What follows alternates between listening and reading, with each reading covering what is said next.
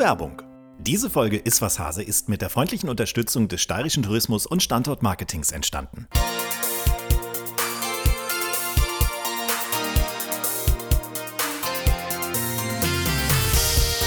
Iswas Hase.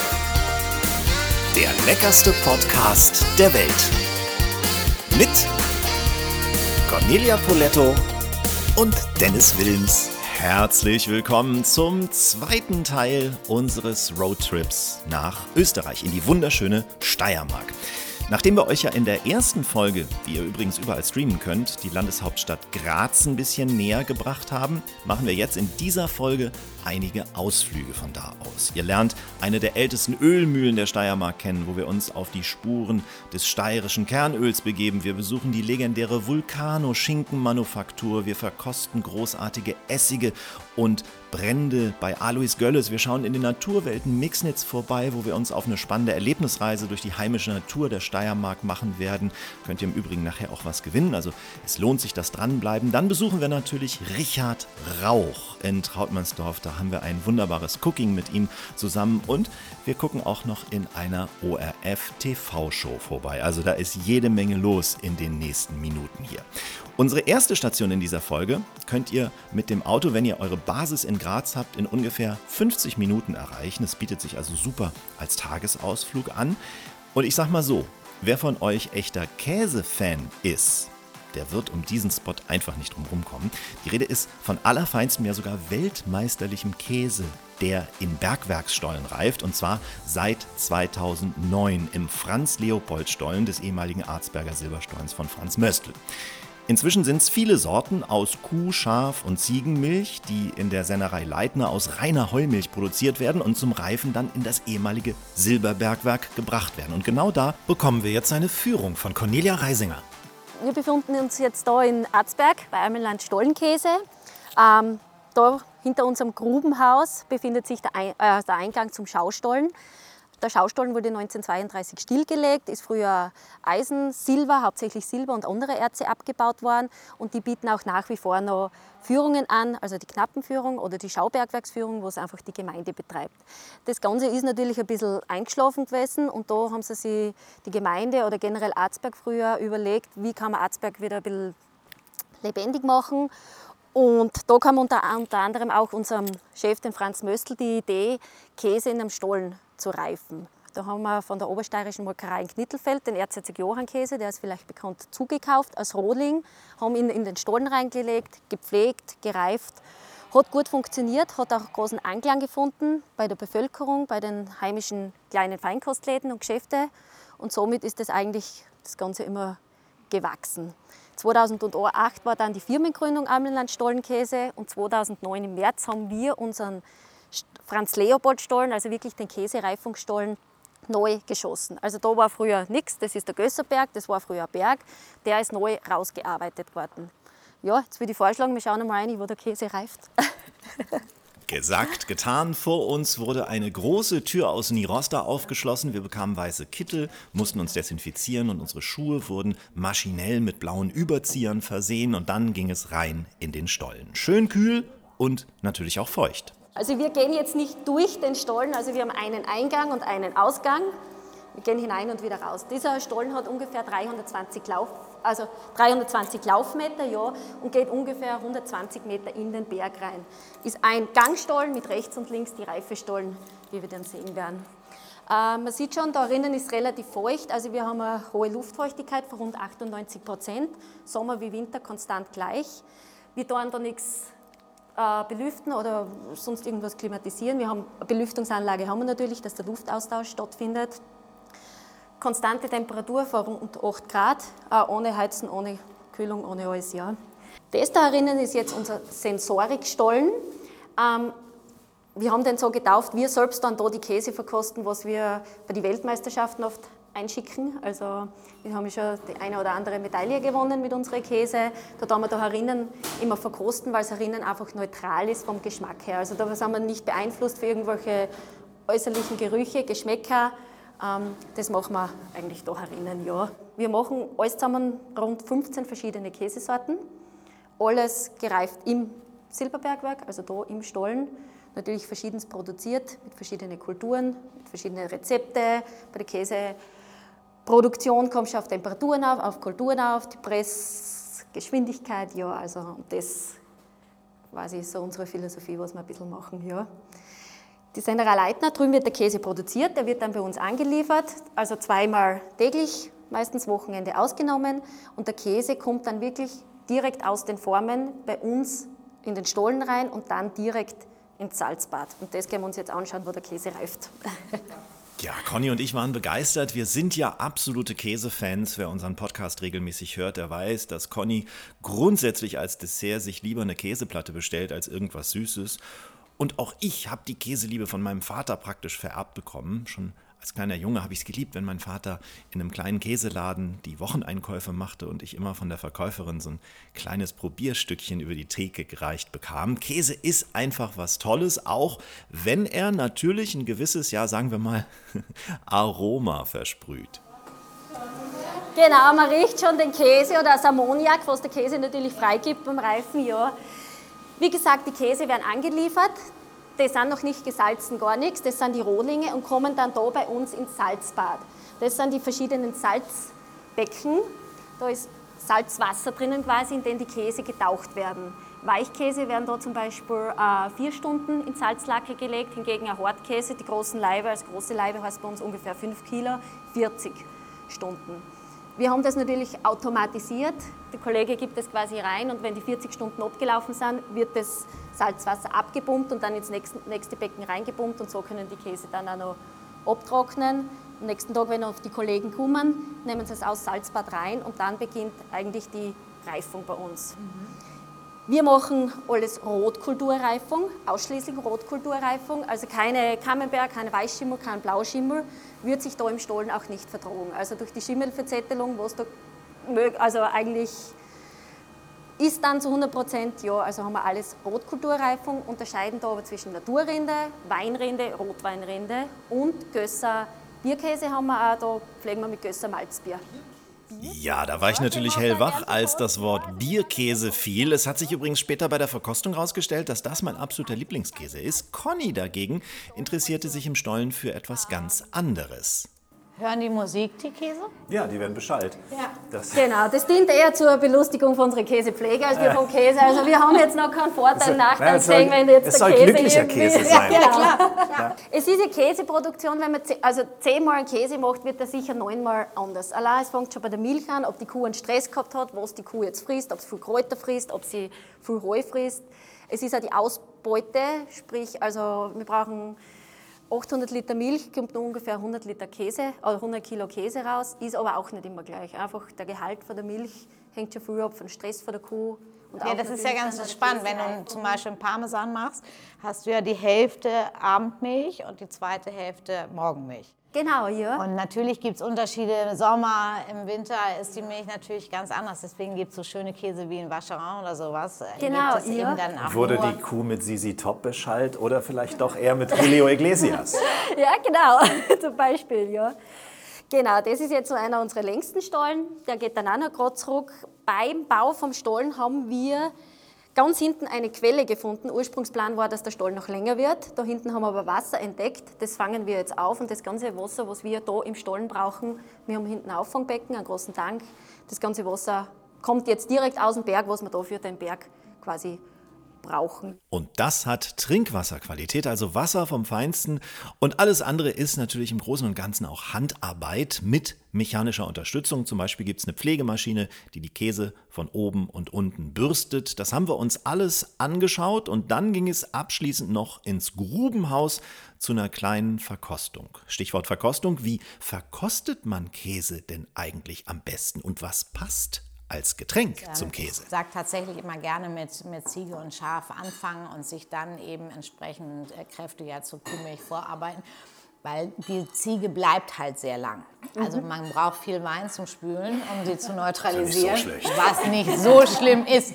Wenn das der Fall ist, dann kann man sich auch querbeet durchessen. Nein, aber ich, ich sage jetzt mal, es ist ja auch tatsächlich so, man soll sich ja so ein bisschen steigern. Und die Ziegen sind meistens eher frische Ziegen und ähm, somit auch eigentlich ganz mild. Aber sie bleibt eben auch lang am Gaumen. Aber so wie man heute auch ähm, zum Fisch Rotwein trinkt, äh, genauso ist es mit dem Käse. Man soll alles einfach nach Geschmack ähm, probieren, entscheiden. Und wenn man sich ein bisschen auskennt, dann weiß man auch ganz gut, welche Reihenfolge einem persönlich am besten Genau, gefällt. ja. Echt, Rotwein und Fisch ist inzwischen erlaubt? Total. Ja, aber was auch immer, was immer, finde ich, falsch verstanden wird, es ist immer noch in den Köpfen der Menschen Rotwein und Käse. Dabei finde ich einen Weißwein zum Käse immer viel, viel schöner. Also es gibt wenige Käsesorten, die tatsächlich Spaß machen mit Rotwein. Da würde ich eher auf den Portwein gehen. Der geht zum Beispiel sehr, sehr gut mit allen Blauschimmelkäsen. Mit ähm, intensiv gereifter Käse, ja. Genau. Und ich finde so einen, so einen tollen, leicht gereiften Sauvignon Blanc, der geht zu diesen Käsen hier perfekt. Haben wir wieder was gelernt? Weg vom Rotwein, mehr Mut zur Kombination von Weißwein mit Käse. All das kann man natürlich bei den Führungen im Alpenland Stollenkäse erfahren.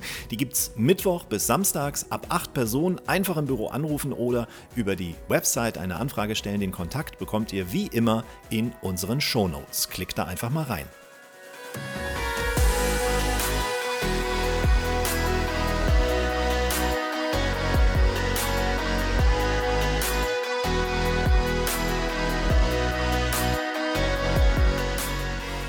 Vom Stollenkäse ging es für uns dann weiter in die Naturwelten Steiermark in Mixnitz. Das ist so eine gute halbe Stunde Fahrt vom Stollenkäse aus. Die Naturwelten sind ganz neu, die gibt es seit zwei Jahren erst. Sie sind das Bildungshaus der steirischen Jägerschaft. Sie heißen bewusst Naturwelten und nicht Jagdwelten, weil sie für alle offen sind, die gerne in der Natur leben, von der Natur oder mit der Natur und denen die Natur einfach wichtig ist. Man kann verschiedene Exkursionen machen, bis hin zu Koch- und Fotografiekursen. Besonders Kinder und jungen Familien möchte man ansprechen und erklären, welche Lebensräume und Zusammenhänge es in der Natur gibt. Das alles gezeigt hat uns Alexander Windhaber. Er ist der Leiter der Naturwelten und er ist Jäger. Ich bin bekennender Fleischjäger. Alles, was ich erlege, möchte ich auch essen. Es ist das Fleisch mit dem kleinsten CO2-Fußabdruck, hat zwar kein Biosiegel, aber mehr ökologisch und Natur geht nicht. Und vor allem, es ist auch die Art von Schlachtung, wo man sagen muss, wenn man es gut macht, nimmt es das Stück Wild, das Reh, der Hirsch, das Wildschwein nicht wahr, was passiert und die Lichter sind aus und es ist in der natürlichen Umgebung. Also gerade wenn man sich anschaut, ich bin selbst auch Landwirt, äh, wie manchmal ja, Schlachten funktioniert, das industrielle Schlachten, da muss man sagen, ist man hier schon in einer ganz einer anderen Liga unterwegs. Und wir veranstalten da auch ja, Kochkurse. Und bei uns geht es darum, viele haben die Scheue in Richtung Wildzubereitung, dass das einfach so kompliziert ist und eine lange Vorarbeit und wie auch immer. Und Gott, das ist eine Wissenschaft, ist es unterm Strich nicht. Sind wir uns ehrlich, was haben wir in der Hand? Ein Stück Fleisch. Ein verdammt gutes Stück Fleisch, aber es ist und bleibt ein Stück Fleisch. Und wir sind den Weg gegangen mit einem heimischen Hobbykoch und Kochbuchautor, dem Martin Lu.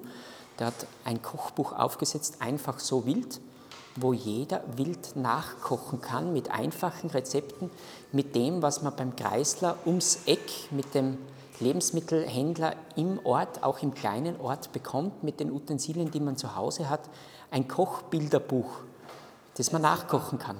Auch für den nicht unbedingt großen Koch äh, geeignet auch für den nicht so großen Koch geeignet. Das klang natürlich wie eine direkte Aufforderung an mich. Dieses Kochbilderbuch habe ich mir natürlich gesichert und ich habe es vor allem euch gesichert. Und zwar zwei Exemplare. Das Ding ist wirklich klasse. Wenn ihr eines davon gewinnen wollt, dann schreibt bis zum 8. November 2023 eine Mail an podcast.iswashase.de. Ich drücke euch ganz doll die Daumen. Dann ging es für uns noch nach draußen ins Outdoor-Areal der Naturwelten. Da gibt es 30 erlebnispädagogische Stationen auf 2,6 Hektar rund um die Themen Umwelt, Klima, Natur, heimische Wildtiere und Naturschutz. Ein paar davon stellt uns Alexander Windhaber vor. Hier sehen wir eine Station, da geht es um Jägerwissen. Und man sagt, okay, was sieht man meistens von einem Jäger draußen? Das ist vielleicht eine Wildtierfütterung oder ein Hochsitz. Ähm, aber es steht weit mehr dahinter und dass das dann auch dementsprechend wichtig ist. wo wir auch offen sind für alle Fragen. Wir merken sehr oft, dass viele äh, falschen Eindruck haben, was Jäger machen. Ja, das glaube ich auch. Was bedeutet es, ein Jäger zu sein? Viele, oft werden wir reduziert auf, auf einen Schuss. Das ist aber nur ein sehr, sehr kleiner Teil. Die meiste Zeit ist man draußen im sogenannten Wildtiermanagement, wo es um Beobachten geht, wo es um Leiten geht, wo es um Regulieren geht, wo es auch um Füttern geht. Und das ist eigentlich die Hauptarbeit. Da dahinter sind Stationen in Richtung Baum, in Richtung Holz, wo man sagt, okay, wer lebt alle in den Bäumen? Äh, welche Baumarten gibt es? Wie schaut es mit Schädlingen aus? Warum stirbt vielleicht manchmal ein Baum? Oder was ist der Grund dahinter, dass ein Baum manchmal umgeschnitten wird? Es ist einfach ein Wirtschaftsfaktor, eine Form der Produktion und wenn kein Baum gefällt wird, dann haben wir kein Holz zur Verfügung. Und viele andere Dinge auch nicht. Alles, was mit Zellulose zu tun hat, alles, was mit Papier zu tun hat. Die Dinge wird es ohne Bäume, ohne funktionierende Forstwirtschaft nicht geben. Auch die Wälder und die, die Region rund um uns herum ist vom Menschen geprägt. Es sind keine Urwälder. Es ist eine Kulturlandschaft, die deshalb so schön ist und deshalb so gerne erlebt wird, weil jemand drauf schaut und diesen Zustand auch so erhält. Dann zeigen wir bei 100 äh, 100 Gadgets für den Superhelden auch her, wie technisch Jagd mittlerweile ist, beziehungsweise was man auch dabei hat. Und das ist manchmal auch der Aha-Effekt. Ich gehe von dem aus, dass man sich nicht darstellen darf, nur mit der reinen Brauchtumspflege, wie es früher einmal war und idealisiert, auch wie sich die Landwirtschaft teilweise darstellt. Als praktizierender Landwirt darf ich das sagen. Äh, es ist mehr, auch in der Steiermark, die Landwirtschaft als ein Hiefelstecken, ein Stück Heu drauf, eine Sense, ein Dreschflegel, eine Lederhose und ein Dirndl. Das war einmal, so schaut moderne Landwirtschaft zurzeit nicht aus. Absolut nicht. Und das Gleiche ist in der Jagd. Es sind wirklich so viele Themen, die dort behandelt werden. Man sollte sich ein bisschen Zeit nehmen, wenn man die Naturwelten besucht. Mit Führung gerne mal mindestens drei Stunden, denn man kommt schnell vom Hundertsten ins Tausendste, weil natürlich irgendwie alles miteinander zusammenhängt in der Natur. Da geht es sogar schnell ums eigene Haustier. Da haben wir eine Station, wo es in Richtung Hunde geht, in Richtung Hunderassen. Warum schaut ein Hund so aus, wie er ausschaut? Ich weiß nicht, ob ihr Hunde habt. Zwei. Zwei? Ich ein. Okay. Welche Rasse, wenn ich fragen darf? Äh, ein Dackelmix und ein Wischler. Okay. Ich hätte gern einen, aber jetzt zur Zeit habe ich Labrador als Bürohunde von einer Kollegin. Das reicht zur Zeit. Ja, ja aber äh, der Magier-Wischler und der Dackel sind eigentlich vom Wesen her komplett unterschiedlich. Stimmt. Nicht nur vom Aussehen, sondern auch vom Wesen her. Und da ist dann die Frage, warum sind die unterschiedlich? Das ist einfach die Art und Weise der Züchtung. Der Dackel als Bauhund ist eben charakterstark, um nicht stur zu sagen, weil er unter der Erde dann auch im Angesicht des Feindes eine eigene Entscheidung treffen muss. Und der kann nicht warten darauf, was sagt Herrchen oder Frauchen. Der muss eigens entscheiden. Und der entscheidet nicht nur unter der Erde selbst, sondern macht es auch heraus. Er entscheidet alles selbst. Er entscheidet alles selbst. Ja. Wir hatten einmal einen Dackelmischling und wir hatten mit unserer Hündin immer wieder das Spiel, wer ist sturer? Bis zum Lebensende war es 1-1. Na, wenigstens ausgeglichen. Das Angebot der Naturwelten Steiermark ist natürlich ideal für alle großen und kleinen Naturfans, vor allem auch für Gruppen, ob jetzt Kindergärten oder Schulklassen aller Stufen. Spielerisch lernen ist das Motto und das wird sogar mit Hilfe von legendären TV-Shows großartig umgesetzt. Dann dahinter noch ein Aufbau.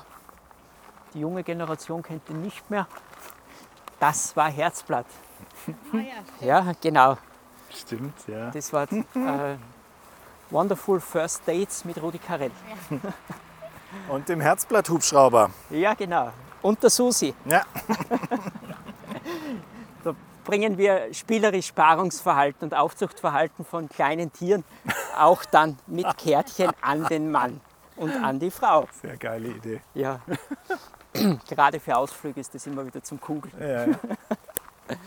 Aber wir brechen dann als Moderatoren ab. Also wir fassen als Susi noch zusammen, aber dann lassen wir es. Ansonsten bekommen wir Probleme. Ja. ja, die Führung bei uns wenn wir von unserem Team reden, machen eigentlich zertifizierte Wald- und Jagdpädagogen, die auch das nötige Hintergrundwissen dazu haben. Ja. Das ist uns wichtig. Man ist also bei einem Besuch, gerade auch mit Kindern, in den Naturwelten in besten Händen. Den Kontakt gibt es wie immer in unseren Shownotes. Und wenn wir es jetzt gerade schon von TV-Shows hatten, es klang ja schon mal an, Conny und ich hatten auf unserem Roadtrip sogar noch eine TV-Einladung vom ORF in eine Show. Dazu muss man sagen, dass wir zu einer Zeit Ende September da waren, wo sich Graz in den größten Dorfplatz des Landes verwandelt. Es wird das traditionelle Handwerk zelebriert, man kann köstliche regionale Spezialitäten schlemmen und lebendige steirische Volkskultur erleben. Auf Steirern heißt das Festival. Das gibt es jedes Jahr, so Mitte, Ende September. Tausende von Teilnehmern stellen ihre Talente oder Produkte zur Schau. Es gibt Tanzgruppen, Chöre, Blasmusikkapellen und Musikgruppen auf vielen, vielen Bühnen. Und das ORF 2 hat sich dazu die passende TV-Show ausgedacht. Die heißt auch Auf Steirern, die Show der Volkskultur, moderiert von Norbert Oberhauser. Naja, und wie es so ist, wenn man eine TV-Show selbst nicht moderiert, sondern in Anführungsstrichen nur eingeladen ist, man weiß meistens von nix. Und so ging es uns auch. So, Hase, wir sitzen in einer TV-Show beim ORF. Hast du eine Ahnung, was hier heute abläuft? Also ich lese nur überall Aufsteirern. Das ist auch die einzige Info, die ich habe. Also hier ist schon, äh, hier, brennt die Hütte. Das kann man nicht anders sagen. Wir sitzen hier in den Kasematten des Schlossbergs. Äh, Das ist der Wahnsinn. Und ihr hört es gerade, hier geht's richtig los jetzt. Das ist auf jeden Fall eine Wahnsinnsstimmung. Ich glaube ja, dass du mit dem Christoph, den wir ja gestern auch kennengelernt haben, bei dem wir gegessen haben, der hier heute in der Show auch kocht, dass du hier noch assistieren musst und auch noch mal ran musst, glaube ich, ernährt, oder? Ich bin mir fast sicher, weil Christoph ist ja schon ziemlich handicapt und ähm, der steht Mit seinem- direkt hier. mit seinem Mumpelfuß. Äh, sein kleiner Küchenblock steht direkt vor mir und seine Krücken rechts und links von ihm und äh, ich glaube, ich musste eingreifen. Also für alle, die dies nicht kennen, es ist eine Brauchtumsshow, kann man so sagen, ähm, die immer am Ende... Sagen hast du gerade gesagt. Echt jetzt? Kann man sagen, habe ich gesagt. Habe ich, hab ich, jetzt- hab ich jetzt diesen Dialekt schon angenommen? Das, das liegt möglicherweise an den zwei Flaschen Wein, den wir, die wir schon getrunken haben, weil man wird hier sehr, sehr gut äh, versorgt. Ja, in der Show war nicht nur für musikalischen Genuss gesorgt, man wurde, wie ihr ja gehört habt, auch gut kulinarisch verpflegt. Christoph Wiederkowitsch, der Grazer Spitzenkoch, an den ihr euch vielleicht noch aus der ersten Folge unseres Roadtrips erinnert, der hat gekocht in der Show und er hat wirklich alles gegeben, denn er hatte sich verletzt und seinen Fuß in Gips. Und wir saßen direkt hinter seiner TV-Küche am, ja, so kann man es nennen, am Genusstisch mit einer steirischen Gastrolegende. Willi Haider, dem Vorsitzenden des Kulinariums. Das Kulinarium Steiermark ist sowas wie ein Gütesiegel mit zehn Genussversprechen. Dazu zählt unter anderem die Verwendung heimischer Lebensmittel mit überprüfbarem Stammbaum, aber auch das saisonale Kochen, bei dem sich der Rhythmus der vier Jahreszeiten in den Speisen wiederfindet. Außerdem sieht das Kulinarium Steiermark seine Köche als Botschafter des guten Geschmacks und wer dieses Siegel haben möchte, der kommt an unserem Tischnachbarn Willi nicht vorbei. Willi Haider. Willi Haider ist der Mann, der die ganzen Betriebe kontrolliert, damit sie ein Siegel bekommen können hier in der Steiermark. Ein Ja. Qualitätssiegel, ist das richtig? Ja, ist richtig. Ja, ich bin so das Urgestein der Steiermark, war 1982 der erste Zwei-Hauben-Koch in der Steiermark, habe drei verschiedene Restaurants auf zwei Hauben gekocht und von 1990 bis 2015 die erste private Kochschule in der Steiermark und in Österreich gehabt mit insgesamt 35.000 Absolventen an 3.000 Kurstagen in 25 Jahren. Und da muss uns erst das ORF einladen, damit wir dich mal kennenlernen und in Ja, unserem ja. Podcast begrüßen können, oder? Ich war immer in der Steiermark. Meine, einmal habe ich im Donau, äh, im Olympiaturm in München gekocht und einmal in Hongkong und sonst war ich immer in der Steiermark. Es ist eine große Ehre, dass wir deine Tischnachbarn sein dürfen. Und wir freuen uns jetzt auf eine sehr, sehr schöne Show. Ja, das wird toll und ich freue mich selber drauf. Ich bin das erste Mal so live dabei. Sehr gut, dann auf geht's. Show ab. Auf geht's. Ich glaube, Show, Show goes Die. Show geht los. Ja, und die Show war wirklich großartig. Die wurde am 30. September um 20.15 Uhr ausgestrahlt im ORF 2. Sie war leider nur sieben Tage in der TV-Thek vom ORF und deshalb werdet ihr sie wahrscheinlich online nicht mehr finden. Es sei denn, ihr guckt mal auf YouTube oder so. Unser Roadtrip setzte sich dann am dritten Tag fort, an dem wir uns auf den Weg zur weltberühmten Schinkenmanufaktur Vulcano gemacht haben. Vulcano wurde vor 23 Jahren von vier landwirtschaftlichen Familien gegründet. Jeder Betrieb hatte Schweinezucht und Schweinemast und die Idee war einfach, was Besonderes aus Schweinefleisch zu machen. Ein bisschen konnte man es auch der wirtschaftlichen Lage der Betriebe in den Jahren zwischen 1998 und 2000 zuschreiben. Die Preise der Fleischproduktion waren nämlich ziemlich weit unten und da haben sich die Betriebe Gedanken gemacht, wie sie wieder mehr Wertschöpfung in ihre Unternehmen Unternehmen bekommen und wie sie von den Kunden einfach wieder mehr wertgeschätzt werden können. Die Lösung war die Lufttrocknung von knochengereiften Schinken. Das gab es in der Region nämlich traditionell überhaupt nicht. Also hat man sich in Spanien, Italien, Frankreich ein bisschen Inspiration geholt und rausgekommen ist einer der besten Schinken, den man zurzeit kaufen kann. In den Reifestufen 8, 12, 36 und zum Teil sogar 60 Monaten. Vulcano verarbeitet nur Tiere aus der eigenen Mast und aus der eigenen Fütterung und Bettina Havel, die stellvertretende Geschäftsleiterin, führt uns übers Gelände und erklärt uns, dass eines der Erfolgsgeheimnisse von Vulcano im Futter der Schweine liegt. Wir haben uns am Anfang sehr intensiv mit unterschiedlichen Fütterungsmöglichkeiten und Varianten auseinandergesetzt, um zu schauen, wie sich das auf die Qualität vom Fett und vor allem vom Fleisch auswirkt und sind zu dem Schluss gekommen, dass wir hauptsächlich äh, Getreide hier verwenden, um eine ähm, hohe Fettqualität zu erreichen. Und die Fettqualität ist für uns halt für die Rohproduktion insofern wichtig, dass es ähm, wichtig ist, welchen Schmelz hat das Fett, wie zergeht es am Gaumen und zum anderen natürlich auch, was das Fleisch anbelangt, ähm, wie fein durchfasert, fein durchzogen ist das Fleisch. Äh, und in der Fütterung ähm, beeinflussen wir das zum einen damit, womit wir füttern. Wir beginnen in der Schweinemast mit einer ähm, Fütterung, die relativ viel Eiweiß drinnen hat. Zum einen, um den Muskelaufbau am Beginn der Wachstumsphase zu forcieren und gegen Ende der Mastperiode ist es so, dass wir hier einfach weniger ähm, äh, Eiweiß einsetzen und das in erster Linie dann ähm, uns fix oder fokussieren auf eine Fütterung mit einem hohen ähm, Getreideanteil, sprich hier wird hauptsächlich dann Weizen, Gerste, Tritikale und Roggen verfüttert. Und durch diese Fütterung ähm, passieren im Grunde beim, vor allem beim Fett merkt man das drei Punkte. Das eine ist, die Farbe bleibt sehr weiß. Man kriegt nicht diese gelbliche Farbe, wenn man sehr viel Mais einsetzt. Zum anderen ähm, wird die Haltbarkeit auch äh, verändert. Die Produkte sind bei viel wärmeren Temperaturen lagerbar und fangen nicht so schnell zum Tropfen und Ausrinnen an. Und ähm, das, was dann für den Genuss sehr wichtig ist, das Fett kriegt einen Schmelz fast wie Schokolade, es zergeht fast auf der Zunge. Und ähm, das macht ähm, die Produkte dann eben auch oder unterscheidet es von vielen anderen Produzenten in Europa. Ja, nicht nur das macht den Unterschied. Bettina zeigt uns, dass das Wohlergehen der Tiere für Vulcano an allererster Stelle steht. Wir schauen kurz im Stall bei den Hausschweinen vorbei, wo uns fast jeder der wichtigsten Mitarbeiter des Unternehmens mit Namen vorgestellt wird. Das zum Beispiel ist die Lilly.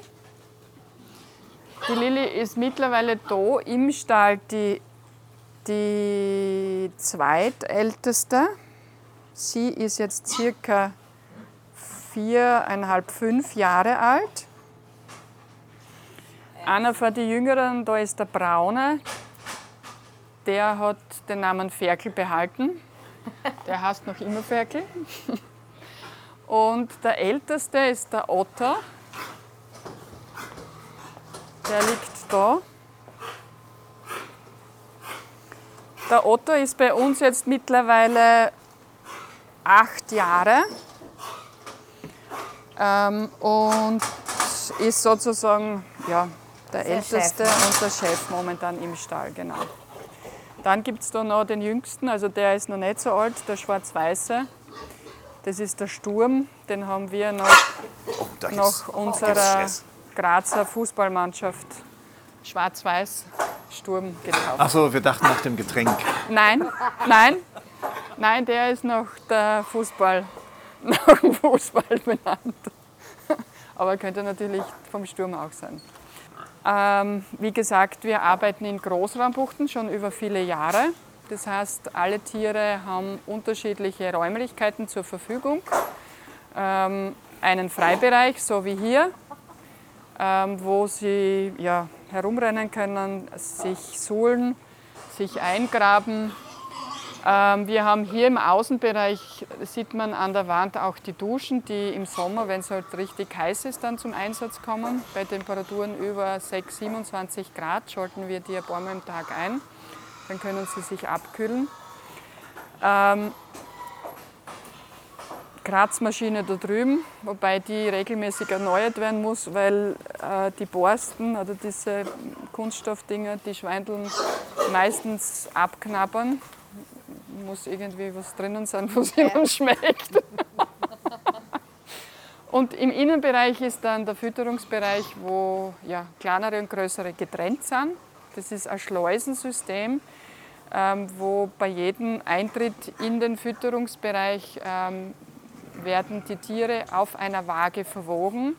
Und je nachdem, wie schwer sie sind, kommen sie eben zu den kleineren oder zu den größeren. Äh, der Hintergrund hier ist zum, hauptsächlich, dass die kleineren Tiere einen geschützten Bereich haben, wo sie in Ruhe fressen können und nicht immer von den größeren verdrängt werden. Toll. Ja, hier möchte man Schwein sein. Ja, Ne? die fühlen sich wohl. Absolut. Das habe ich ja schon ein paar Mal gesagt, das nächste Mal wäre ich Schwein bei uns. Im nächsten Leben. Schön. Naja, wenn man es mal gut durchdenkt, so schlecht haben wir es als Menschen ja auch nicht, vor allem wenn man solche Genussreisen machen darf. Wir haben uns dann noch angeschaut, wie die Reifung genau funktioniert. Erst kommt die Salzung und Würzung und dann kommen die Schinken in Vorreifekammern mit künstlich erzeugtem Wind. Damit bekommt man das Wasser aus dem Schinken und die Oberfläche wird getrocknet. Die Temperaturen werden immer mal verändert, so zwischen 0 und 8 Grad in dieser Kammer und dadurch atmet der Schinken. Das Wasser kommt also vom Knochen an die Oberfläche. Dann setzt quasi der Frühling ein. Die Schinken kommen in eine wärmere Kammer. Da sind Temperaturen so bis 12 Grad Celsius. Darin ist weniger Wind. Da bleibt der Schinken dann bis zu seinem fünften Monat und er verliert in der Zeit knappe 45 Prozent seines Gewichts. Danach kommen die Schinken in die Sommerzeit, also in Reifekammern mit Temperaturen bis zu 22 Grad Celsius. Da bleibt er dann bis zum Ende der Reifezeit, bekommt anschließend noch eine Paste, mit der er zugeschmiert wird. Das ist eine Mischung aus Schweinefett, Mehl und Gewürzen. Das ist quasi Hautersatz und schützt den Schinken vorm weiteren Austrocknen. Ja, und wie ihr euch denken könnt, haben Conny und ich Vulcano natürlich nicht verlassen, ohne diesen köstlichen Schinken mal zu probieren. Und deshalb hatte Bettina nach der Führung eine kleine Verkostung für uns vorbereitet. Ich erspare euch jetzt mal das ganze Geschmatze von uns. Wir springen einfach zum kurzen Fazit unseres Koch-Olymps. Das ist wirklich witzig, wenn man das so vergleicht mit Sandanele und Parma. Merkt man schon, dass ihr mit ein bisschen Gewürz arbeitet. Was ich sehr schön finde. Also es ist toll, weil das Fleisch hat natürlich an sich einen grandiosen Geschmack, ist perfekt gereift. Aber es kommt auch so eine ganz leichte Würze von hinten. Das finde ich, finde ich sehr schön. Ja, zum Glück und auf das sind wir schon sehr stolz, haben wir es geschafft, eine eigene Geschmacksrichtung zu entwickeln. Da haben wir eh einiges gedüftelt und, und probiert dran. Und ähm, in unseren Reifekammern haben wir jetzt auch eine ziemlich einzigartige Reifeflora zusammenbekommen. Und das Spannende ist, wir haben ja jetzt auch im Oktober wieder eine viertägige Coutador-Ausbildung im Haus. Das ist jedes Jahr im Oktober, findet eine statt. Und äh, diese Ausbildung gibt es in Österreich und in Deutschland, auch in verschiedenen Städten in Deutschland. Und da lernt man eben von Hand Schinken zu schneiden und natürlich auch verschiedene Schinken aus ganz Europa vor Ort geschmacklich die unterschiedlichen Geschmacksrichtungen zu verifizieren und zu unterscheiden. Und der Vortragende hat mir erzählt, das ist echt spannend, er macht immer wieder auch so ähm, Blindverkostungen dabei.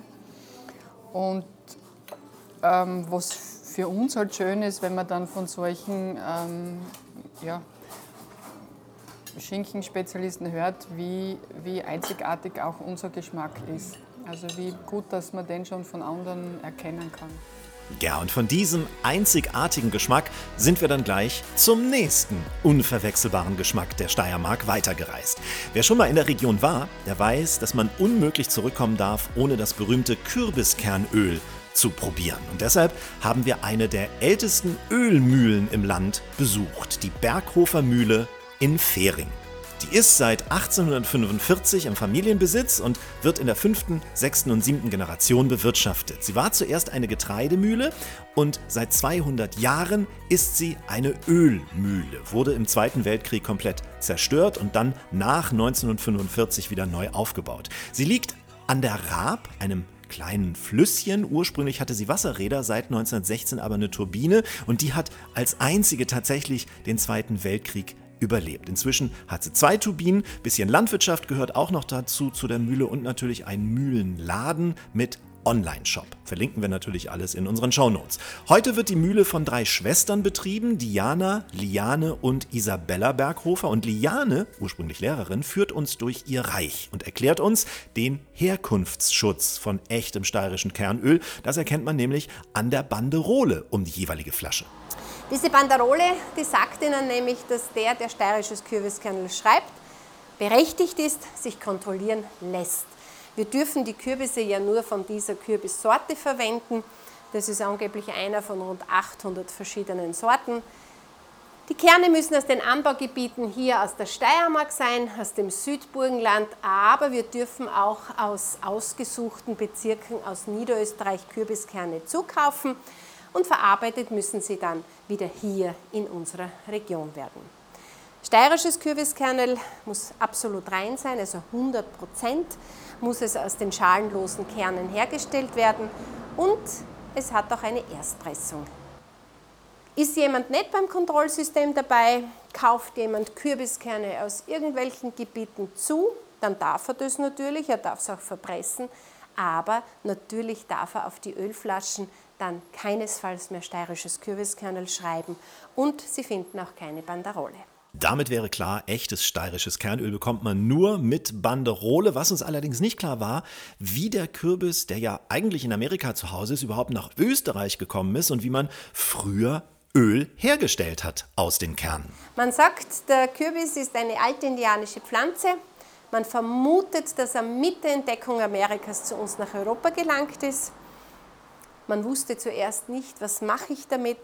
Er war Viehfutter, armen Leute essen und man ist dann in der Steiermark eben draufgekommen, Anfang oder Mitte des 18. Jahrhunderts, dass man aus den Kernen dieses wunderbare Öl machen kann.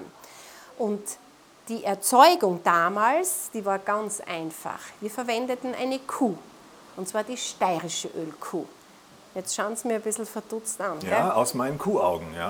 Ja, das haben jetzt Sie gesagt. Ich finde, Kuh, ich finde Kuhaugen wunderschön, weil okay. die so schöne Wimpern haben und so. Das stimmt, das stimmt. Äh, die steirische Ölkuh ist eine besondere Kuh. Der gibt man Kerne zu fressen und dann kommt unten das steirische Kürbiskernel heraus. Dass wir hier nicht von einer echten Kuh sprechen, ich glaube, das ist uns allen klar. Die steirische Ölkuh ist nichts anderes als dieser Holzbalken. Und mit diesem Holzbalken, mit diesem Gestell hat man wirklich mit der Ölerzeugung begonnen. Man sprach damals nicht vom Ölpressen und der Ölmüller war auch nicht der Ölmüller, sondern das war der Ölschlägel und eben Ölausschlagen, hat jeder gesagt. Ölkuh ist klar, warum? Weil dieses Gestell auf vier Beinen steht, einen festen, robusten Körper hat wie eine Kuh und in der Mitte bei der Öffnung ist halt statt der Milch das Öl geflossen. Man merkt, glaube ich, dass Liane als ehemalige Lehrerin da echt in ihrem Element ist. Wieder was gelernt. Öl ausschlagen, indem man mit dem Hammer auf die sogenannte Ölkuh geschlagen hat. Daher auch der Ursprung des Namens Ölschläger. Ich als alter Wissensjournalist war begeistert. Wir haben uns dann natürlich die ganzen heutigen Produktionsschritte von Kürbiskernöl in der Mühle angeschaut und uns schließlich auf die Verkostung gefreut, wo wir auch wieder was gelernt haben, nämlich, dass das Öl, selbst wenn es aus der gleichen Mühle kommt, nicht immer gleich schmecken kann. Dieses steirische Kürbiskernöl ist ein Naturprodukt. Und würde das immer ganz gleich schmecken, dann würde das eher ein bisschen verdächtig scheinen, weil ein Naturprodukt kann nicht immer gleich schmecken. Und wenn auch Sie heute unseres probieren und Sie sagen, Sie sind in Zukunft nur unser Kunde, wenn ich Ihnen garantiere, dass dieses Öl immer gleich schmeckt, dann muss ich sagen, das ist nicht möglich. Der Kern ist ein Naturprodukt, auch wenn die Verarbeitungsschritte immer gleich sind, aber auch das Rösten nicht zu wenig, nicht zu viel. Also das hängt wirklich sehr viel vom Fingerspitzengefühl des Ölmüllers ab. Und so können und dürfen diese kleinen Unterschiede natürlich entstehen. An welchen Stellschrauben kann der Müller denn drehen, um den Geschmack zu beeinflussen? Also es, ich sage immer, es ist ein Zusammenspiel von verschiedenen Faktoren. Das erste ist einmal natürlich der Kürbiskern. Aber der Ölmüller es ist einmal das Mahlen der Kürbiskerne, so wie bei uns mit Mühlsteinen. Die Mühlsteine müssen richtig eingestellt sein. Die Beigabe vom Wasser, nicht zu wenig, nicht zu viel. Es muss zur Gänze verdampfen. Ja? Die Röstung, auch hier nicht zu wenig, nicht zu viel. Das macht ganz viel für den Geschmack aus. Das Auspressen würde man meinen, da kann nichts mehr schief gehen. Auch hier sollte der Druck nicht zu schnell steigen. Denn wenn er zu schnell steigt, entsteht natürliche Reibung und das beeinflusst natürlich auch wieder den Geschmack des Öles. Und dann das Absitzen lassen, das ist natürlich auch ganz wichtig, damit sich die Schwebteile alle setzen können. Und das macht dann halt im Endeffekt das Öl aus. Und wenn jetzt wir alle, wie wir hier sind, kochen gehen, alle das gleiche Rezept haben, die gleichen Zutaten, dann bin ich mir auch sicher, dass es bei jedem oder jeder ein bisschen anders nee, schmeckt. schmeckt. Schmeckt bei Conny meistens am besten. Das ist das Problem. Ja. Das ist das Blöde. Ich weiß auch nicht, woran das ist Magic. Das ist einfach so, ne? Es ist so, ne? Es ist so. Ja, so ist es und so wird es auch immer sein. Frau Poletto ist ja nicht umsonst so erfolgreich in dem, was sie tut. Gegen das Rührei mit Kürbiskernöl, das wir zum Schluss unserer Führung noch von der Großmutter der Mühlengeneration aufgetischt bekamen, wird's allerdings auch für eine Spitzenköchin wie Conny eng. Das war einfach traumhaft. So simpel, so gut. Das müsst ihr unbedingt auch mal probieren. Holt euch hochwertige Bio-Eier, macht euch ein Rührei und Träufel, dann so ein ganz klein bisschen original steirisches Kernöl drüber und ihr seid kulinarisch im Himmel. Das versprechen wir euch.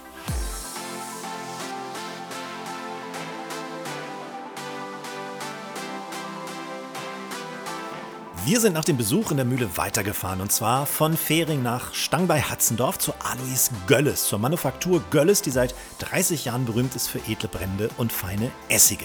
Die Steiermark ist ja, wenn man so will, der Obstgarten Österreichs. Mehr als zwei Drittel des Obstanbaus des Landes ist in der Steiermark. Alois Gölles sitzt mit seiner Manufaktur mittendrin und das hat, wie er uns bei einer persönlichen Führung erzählt, nur Vorteile. Das ist äh, wunderbar für uns, weil wir das Obst in der Nähe haben, wunderbar für uns, äh, weil wir äh, auch die, die Äckerfelder und Wiesen und alles in der Nähe haben und um, und um uns herum haben. Und dann ist es auch ein leichtes, geschlossene Kreisläufe zu, zu, zu machen. Es ist ein leichtes, dass wir alle, alle Abfälle, die rauskommen, in, in dem Fall die Schlempe oder die Dresder, direkt auf unsere, unseren Feldern wieder verwenden als, als quasi Biodünger. Äh, es ist ein leichtes, dass wir alles, wenn wir die Früchte entsteinen, also man sieht da, das sind verschiedene, die Zwetschgen, die Kirschen, die Pfirsiche, äh, die Marillen und das sind die kleinen wilden Mammen, das sind die Kircherln. Äh, wenn wir die entsteinen, wird das dann wieder verwendet. Das wird, wir heizen alles mit unserem eigenen Holz, mit Hackgut und dann wird das dort runtergemischt. Das hat einen sehr hohen Heizwert. Das ist also, der, Stein selber ist dichter äh, im Lignin wie Buchenholz, also das brennt ordentlich gut. Äh, dann haben wir das auch mit verwertet.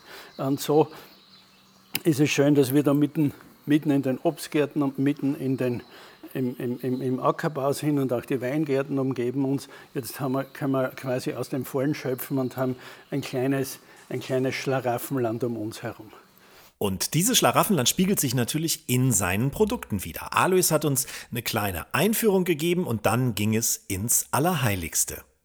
Wir gehen jetzt in den Essigkeller. Ihr seht jetzt äh, an die 1400 Essigfässer. Das ist von der Anzahl der Fässer schon ein sehr staatlicher Keller. Es gibt wahrscheinlich Leute, die viel mehr Volumen lagernd haben, aber es gibt selten Betriebe, die 1000 Fässer haben. Äh, für uns ist das ganz wichtig, das ist organisch gewachsen. Im Jahr 84 haben wir erstmals Essig erzeugt äh, und seit damals äh, haben wir jedes Jahr mehr eingelagert, mehr Fässer und äh, das ist für uns, äh, hat für uns eine äh, ganz besondere Bedeutung. Wir haben zehnjährige Balsamessige oder acht bis elf Jahre, je nachdem. Und wir wollen die noch weiterlagern, dann kann man sie in diese Batterias. Und das kleinste Fässchen vorne wird dann abgefüllt. Das ist ein 6 Liter Fass, manchmal nur 5 Liter drinnen. Und die werden dann die kleinsten zusammengegeben und abgefüllt. Das machen wir meistens im Winter, Februar oder so. Äh, und dann füllen wir wieder vom nächstgrößeren nach. Ganz hinten gehen wir den Zehnjährigen rein. Jetzt habe ich insgesamt, äh, ich habe es einmal ausgerechnet vom Durchsatz, den wir zusammenbringen, ungefähr 25 Jahre. Wir schreiben 20 Jahre drauf, wir müssen nicht äh, hochstapeln. Und es ist so, wie er rauskommt, so ist er. Das ist eine interessante Sache, um zu zeigen, was könnte man noch machen mit Balsam, wohin kann die Reise gehen.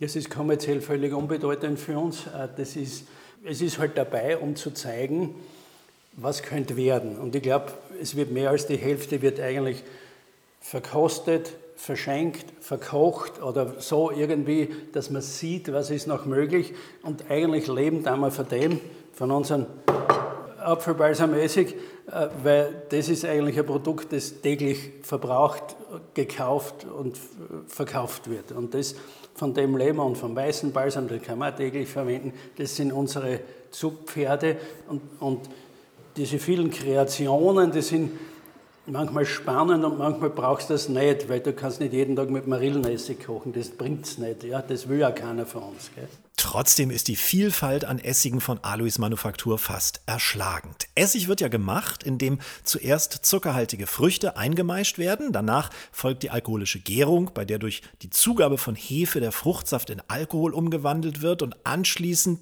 kommt dann die Essiggärung, bei der mit Hilfe von Essigbakterien und der richtigen Menge an Sauerstoff und der richtigen Temperatur Alkohol in Essig umgewandelt wird.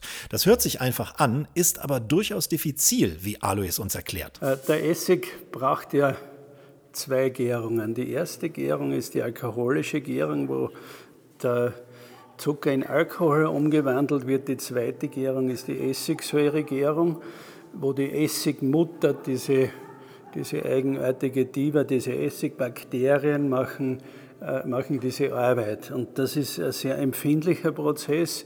Das darf nicht zu warm sein, es darf nicht zu kalt sein, es darf nicht zu viel und nicht zu wenig Alkohol haben. Es soll keinen Schwefel haben, es muss immer belüftet werden und, und, und. Also so wie, so wie die Prinzessin auf der Erbse. Das kennt, kennt man vielleicht bei euch auch. Gell? Unter sieben Matratzen ist eine Erbse und das geht nicht. Ja? Äh, und so, so ähnlich ist es da. Äh, und deshalb haben wir haben wir in Österreich eine Situation, wo wir zum Beispiel 25.000 Schnapsbrenner haben, aber kaum 20 Essigerzeuger. Das heißt, es ist ein Prozess, der viel Sorgfalt braucht, viel Professionalität braucht, aber auch viel Liebe zum Produkt und man muss das ganze Jahr dabei bleiben äh, und, äh, und behutsam pflegen. Äh, und das ist eigentlich für uns toll, dass wir in dem Metier auch tätig sind einerseits gibt es relativ wenige, die es machen und andererseits gibt es wenige, die es professionell machen und gut machen. Und das ist natürlich für uns ganz toll, dass wir uns in dem Feld bewegen.